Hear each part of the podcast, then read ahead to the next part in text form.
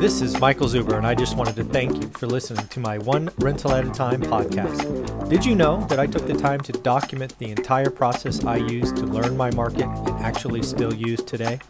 I released it as a $199 online course via Teachable, and it is called How to Get Started One Rental at a Time. With that, you get access to my private Facebook group and can join our group mentoring calls every Saturday at 9 a.m. Pacific. You can find it on my website at onerentalatatime.com. Now on with the show. January 22nd, and this is, of course, your daily financial news. If you don't know already, something we do every day, actually it's six days a week at 7.30. We do this live show. I basically spend an hour to 90 minutes kind of reading about what's going on in the markets. And I take a bunch of notes, as you can see right here, and I just kind of share my thoughts with you. Uh, to appreciate my thoughts is to understand that I've been looking at the consumer my entire life, studied economics in school. And as an economist or someone who studied it, I believe in what is called demand um, pull economics versus cost push. Really, the consumer is the driver of the engine. And if you can figure out where they are, you can make some investing decisions. So that's my filter. That's what I look at. If that interests you, do yourself a favor, hit that subscribe button. Again, we do these live, no editing, no whatever, no YouTube tags or whatever those things are called. We just talk, kind of hit done after 12 or 15 minutes, and all of us go on with the rest of our day, which is pretty awesome. If you do subscribe, be warned. Uh, I also interview multimillionaires Monday through Friday. Those videos are published, plus share with you what I'm doing in my business. In short, I produce a lot of original content. None of it's edited, it's all live and then uploaded. Uh, or actually, it's all live or recorded on Zoom calls and then uploaded with no editing. So, as we get ready uh, to talk about the daily financial news, I want to let you know about a couple of things uh, in my course. The private money section is already growing.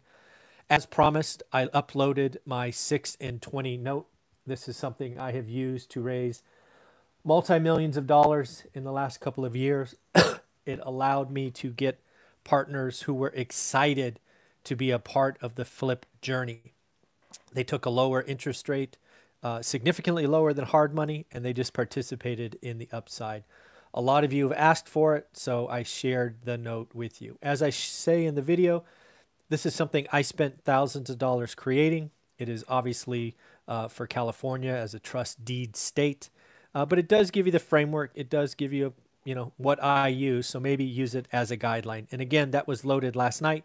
If you are one of my students, it is there already. And yes, it is downloadable. More exciting, uh, I have gotten more experts to agree to do a session on private money. So we've already loaded Jason Pritchards and talked about his deck, his um, you know basically what he uses to raise millions of dollars. It is already loaded. But we have April Crossley, Jonathan Twombly, and Anna Kelly all agreed to produce a video that we will load as well. Again, all of these will be included. I'm not raising the price until I'm done. And who knows, I may be never done. So the price will never go up. So it is there for you in the course link below called How to Get Started One Rental at a Time. Today's uh, daily financial news really for me starts with Intel and IBM. I talked about them yesterday. They were reporting after hours. I think I called them old tech. I think uh, I think Wall Street calls them legacy tech, and it's interesting to see what's going on. Uh, Intel actually beat top and bottom line. Uh, they actually had an interesting thing. They actually had to do their announcement before the market closed yesterday because somehow uh, somebody got a picture of their earnings, or at least a, a slide before, so they had to release so it wouldn't be unfair to others. It was kind of an odd thing. But, anyways, uh, generally speaking, they beat top and bottom. Uh, they did indicate that they're going to be leading on outsourcers for the next couple of years. Their goal is to start doing more chip uh, manufacturing internally by 2023. Some people have seen that as man, they're going to have to do a lot of capital investment, fabs, things of that nature. Again, I'm not a chip guy, don't know, but again, that was kind of Intel. Then you go look at IBM, and man, oof, IBM, fourth quarter in a row of revenue falling, fell 6%. Uh, this is, again, their fourth quarter. But what Intel is highlighting is, again, you need to ask yourself if you're invested in the stock or invested in software tech. Is it an, is it an IBM thing, which I don't know, probably is, but you have to at least ask. They highlighted client buying behavior has changed. And this is most impactful or hurts software sales the most. I think it was Splunk uh, just like two months ago missed, and the analysts kind of bashed him because, like, I guess they did a channel check like five days before the end of the quarter, and uh, I guess they said everything's fine, but they missed. So again, they're a software company. So I wonder, I wonder if this is going on in software. I wonder if this is going on in enterprise software. I don't know, but it's worth uh, a discussion because again, client behavior is changing. People are you know, maybe they're not doing the big contracts. I'm not sure how, how IBM licensed their software, where it's per, either perpetual or it's monthly. But those are things you need to be asking yourself. Next up, uh, there's a very good chance that the Bay Area or the Silicon Valley real estate market, the balloon is, I don't think the balloon pops, but I think there are slow leaks forming.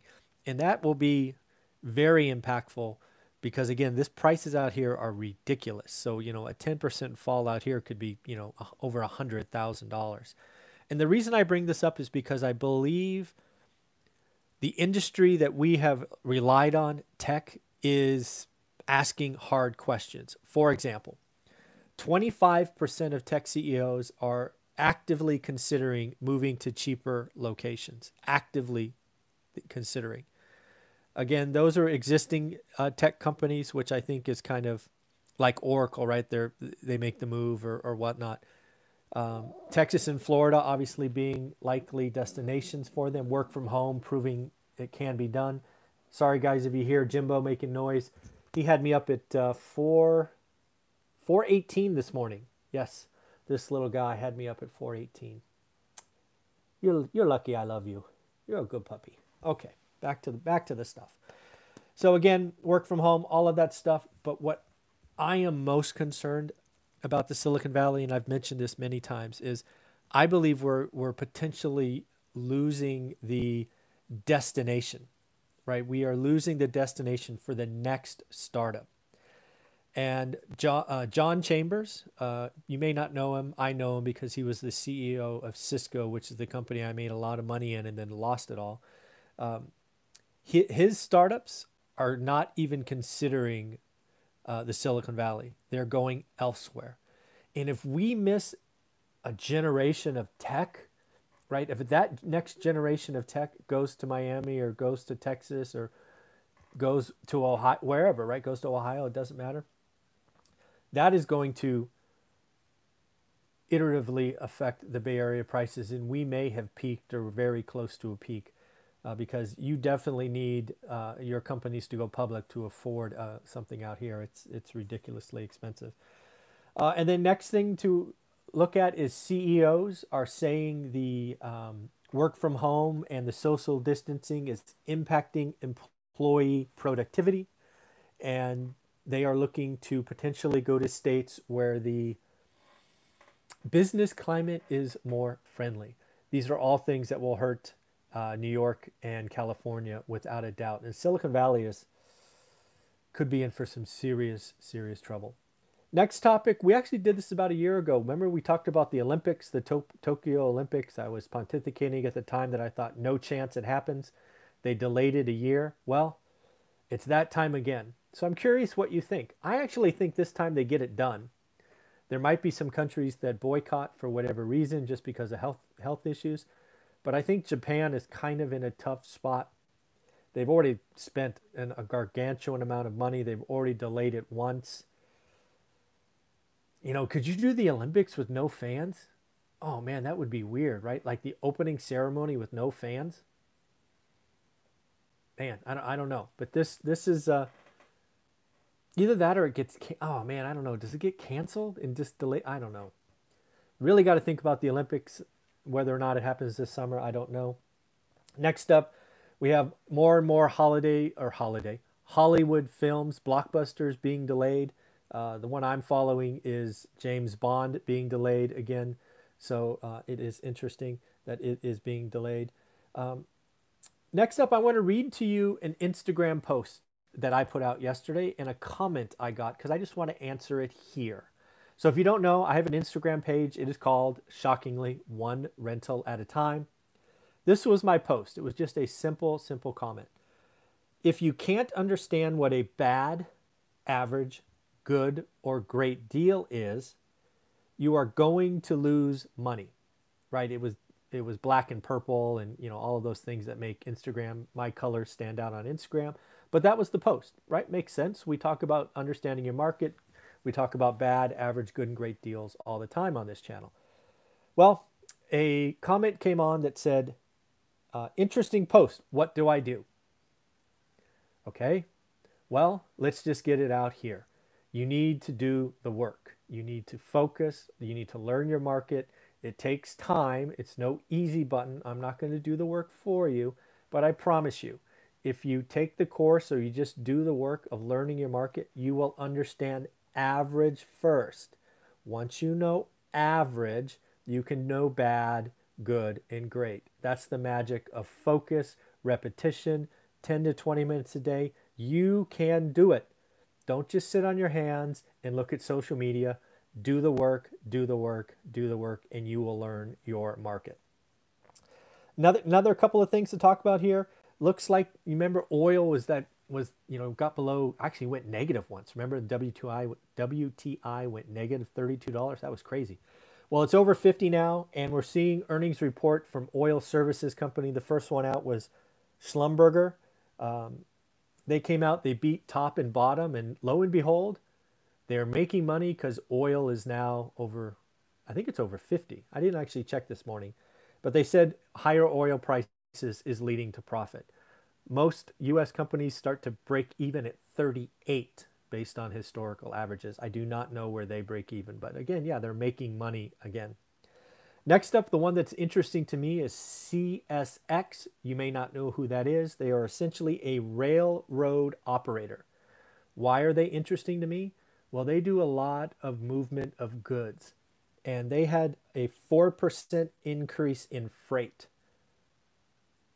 That's interesting, right? 4% increase in freight that's at least trending in the right direction. That is good news. That's more stuff going more places. Uh, and again, they beat top and bottom because, again, more freight equals goodness. This is, again, the signs that I've been talking about, about it getting closer and closer to the other side. Uh, so I'm very excited by that. Uh, the last thing to talk about is trading volume. Trading volume, I talked about it a little bit yesterday, but I got more information on it. Average trading volume in stocks in 2019 was 7 billion. Average in 2020 was 10.9 billion.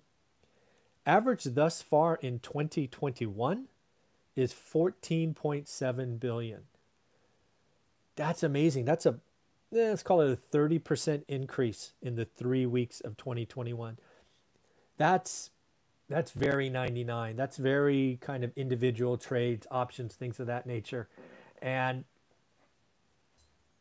could be the sign that the top is close, could be the sign of speculation. Well, I think it's I think it's pretty obvious it's a sign of at least some speculation. But I look at those numbers and go, wow, right? The 30% jump from 19 to, uh, I'm sorry, from 20 to 21. That is interesting. Oh, thank you. Slumber J. I, that's who I thought it was, but it just doesn't spell that way. Slumber J. Yeah, you're right. I just didn't want to assume because the spelling is not anything like that. So in the end, that's what I got for you today. Um, going to be meeting with who do I talk to later today? Roofstock at 9:30. We're going to talk about another market. I have no idea which one. He always brings it. And then I think I have an interview at 10 o'clock. So have a wonderful day. I'm very excited to see what April Crossley, Jonathan Twombly, and Anna Kelly bring in their private money sections. They each each of them said or committed, I should say committed to get it to me by the end of the month. We'll see. We'll see what happens. All right, everybody, take care. Have a wonderful day. And if I don't talk to you over the weekend, have a great weekend. But remember, we'll be back 7:30 on Saturday and 7:30 on Sunday for daily financial news. Bye bye.